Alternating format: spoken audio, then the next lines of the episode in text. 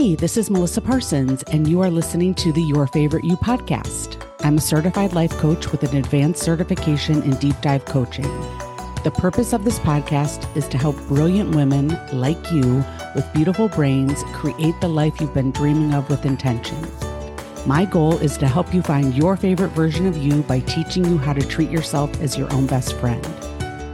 If this sounds incredible to you and you want practical tips on changing up how you treat yourself, then you're in the right place. Just so you know, I'm a huge fan of using all of the words available to me in the English language, so please proceed with caution if young ears are around.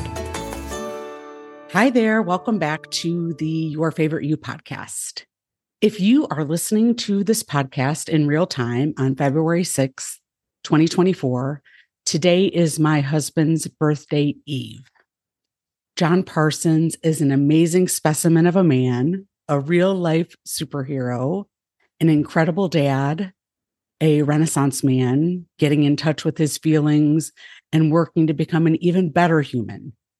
You could say he is consciously working to become his favorite version of himself and he turns 52 years young tomorrow. So I want to say publicly and with wild abandon how grateful I am that you were born John Parsons.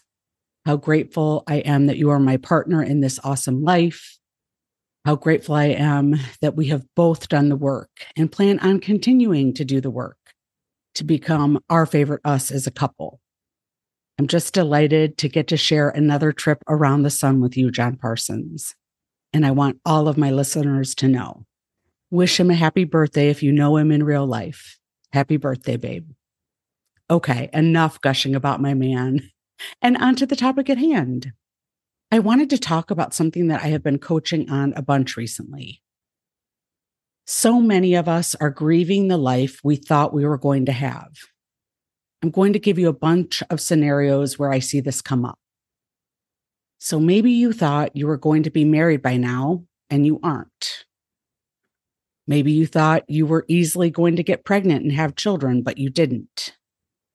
Maybe you thought you were going to be married to your spouse forever, but now you're separated or divorced. Maybe you thought you were going to be married to your spouse forever and raise your children together, but he or she died. Maybe you thought you were going to be healthy forever, and now you have a chronic or maybe even a terminal diagnosis. Maybe you thought you were going to work at a company until retirement and you were let go. Maybe you thought you would always have a good relationship with your parents or your siblings or your extended family, and now you're estranged. Maybe you thought that you would be friends with someone until both of you died, and now you no longer hear from that person. Maybe you thought year after year that you might be Super Bowl champions, and then you remembered your team is the Cleveland Browns. Maybe you thought your child was going to make the team and then he was cut his senior year. Maybe you thought your children were all going to be healthy and now one has autism, or now one has diabetes, or now one has leukemia, or now one needs a new liver, or now one is an addict. I could go on and on with this one. My pediatric brain obviously goes into overload. Maybe you thought one of your children was going to be a physician or an attorney or an engineer, and now they are not. Hopefully, you get the idea. As I am a proponent of feeling your feelings about every situation in life, I will definitely suggest that you feel the disappointment, the frustration, the anger. Really, it is grief. I suggest you feel the grief of having a life different from the one you dreamt of. If you need help feeling the grief of these situations, please hire me to help you. You don't have to do this alone. This is my jam and one of my favorite things to coach people on. Typically, this is not what I see. What I actually see with my clients and with myself prior to coaching for sure is that they take the pain that is completely normal to feel when you are grieving the life you imagined you were going to have and they double down on it with one simple phrase. What is that one simple phrase or one simple thought, you ask? It's some version of, it's not supposed to be this way. So it's not supposed to be this way. I shouldn't be single. I shouldn't be childless. I shouldn't be divorced. I shouldn't be widowed. I shouldn't be ill. I shouldn't have been fired. I shouldn't be estranged from my family. I shouldn't be without this friend. I shouldn't be a Browns fan. I shouldn't have a child that was cut from the team. My child shouldn't have autism, diabetes, leukemia, liver disease, addiction. I shouldn't have a child that is not in a quote unquote prestigious career. The problem with telling yourself all these shouldn'ts when you are these things, or you do have to deal with these things, is that it is not true. And it causes you so much more pain to think this way. The way to get out of this way of thinking is to state what is. Tell yourself the truth. Take back your power. Recognize that it actually was always going to be this way. And then ask the question, now what? So, for example, I am single. I was always going to be single right now. Either I don't want to be single or I am at peace with being single. Now what? What can I do if I choose to be at peace with it? What can I do to change it? What is within my power to change? And start making strides toward doing that. Or I am childless. I was always going to be childless right now. Either I don't want to be childless or I am making the choice to be childless from here on out. Now what? I'm divorced. It was always going to be this way. Now what? I am a widow. I was always going to be a widow. Now what? I'm ill. I was always going to be ill. Now what? Do you see how taking ownership over the truth, over what is actually happening in your life, is so powerful and so much less painful than telling yourself the lie that it wasn't supposed to be this way when it actually is this way? I was recently coaching one of the incredible badasses in my group. Her hubby passed away unexpectedly in his sleep around eight years ago. At the time, they had four kids, all under the age of seven, with a set of one year old twins. She was asking for coaching around feeling frustrated all the time about how dirty the house was and how much laundry there was to do, and the sheer amount of work it is to take care of four kids as one person who also has a full time job, by the way. As we dug a little deeper, she kept saying, It shouldn't be like this. And we uncovered that she is frustrated, not because of the laundry. To be clear, we also talked about how her 13 and 11 year olds could be taught how to help with the laundry, and even her nine year olds could help. But the reason is not because of the laundry, but because she is having the recurring thought in her head it shouldn't be like this. And it is like this. So, no wonder she's having this endless back and forth conversation in her head that feels terrible and painful. She's not mad at the laundry. She is mad that it was not her plan to be the only parent to four kids. We joked around, of course, and actually laughed about how her husband really fucked up her plan by dying we talked about how she was never going to have her husband around to help with the cleaning and the laundry, and the fact that he was never going to be around to witness the joys and the hard things in life that she is going to help shepherd her kiddos through. We acknowledged that this sucks, and now we have to figure out now what. So, spoiler alert, sweet client of mine, this is the next step.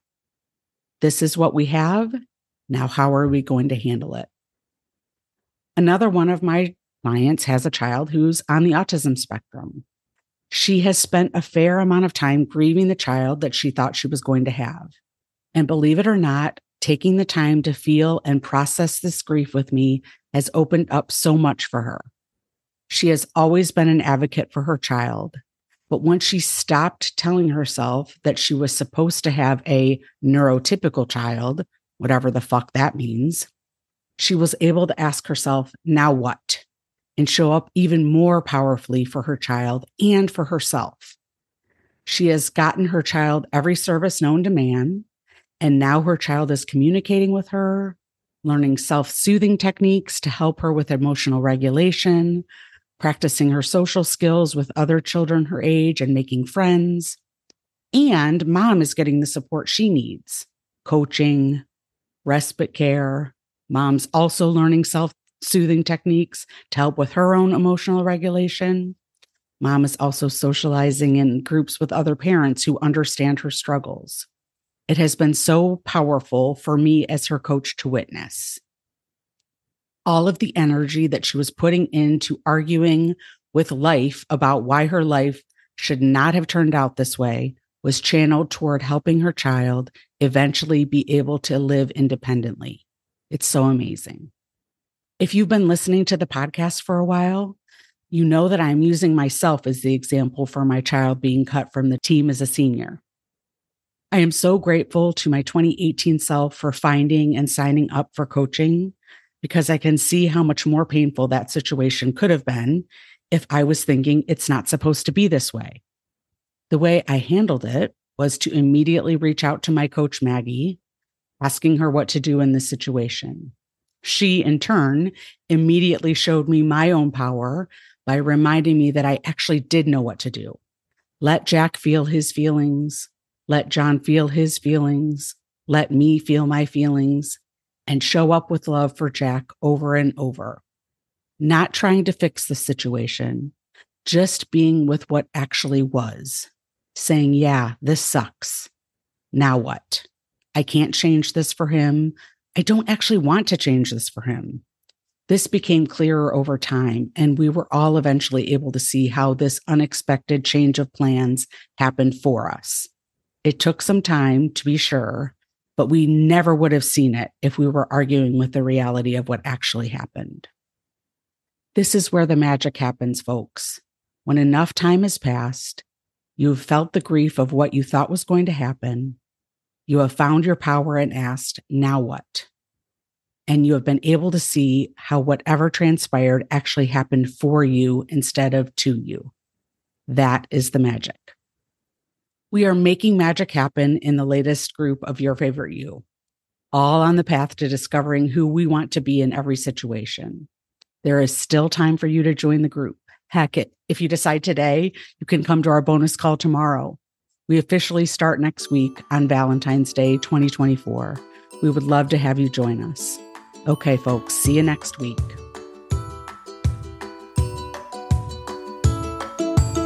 Hey, everybody, don't go quite yet. I want to let you know all the ways that you can work with me. If you've been listening to this podcast, and maybe especially you have listened to the episodes where I interview my clients, and you are thinking, like the older woman in the diner in the classic Meg Ryan Billy Crystal film, When Harry Met Sally. In the film, Sally is proving a point to Harry by faking an orgasm while in public at a diner. Sally finishes so to speak, and then takes a bite of her food. The older woman in the next booth says, I'll have what she's having. If you've been thinking, I'll have what she's having, this is your sign from the universe to schedule a consult with me. I have a few spots available for one on one coaching with me. This is a space where I am laser focused on you and your brain for six months at a time. I will also be doing consults with women who want to join my next group coaching cohort, which will likely start in the spring of 2024. The way to contact me is to go to my website, melissaparsonscoaching.com, go to the Work With Me page, and click Book Now to schedule your consult. I will look forward to hearing from you. Let's make 2024 your favorite year ever as you become your favorite you.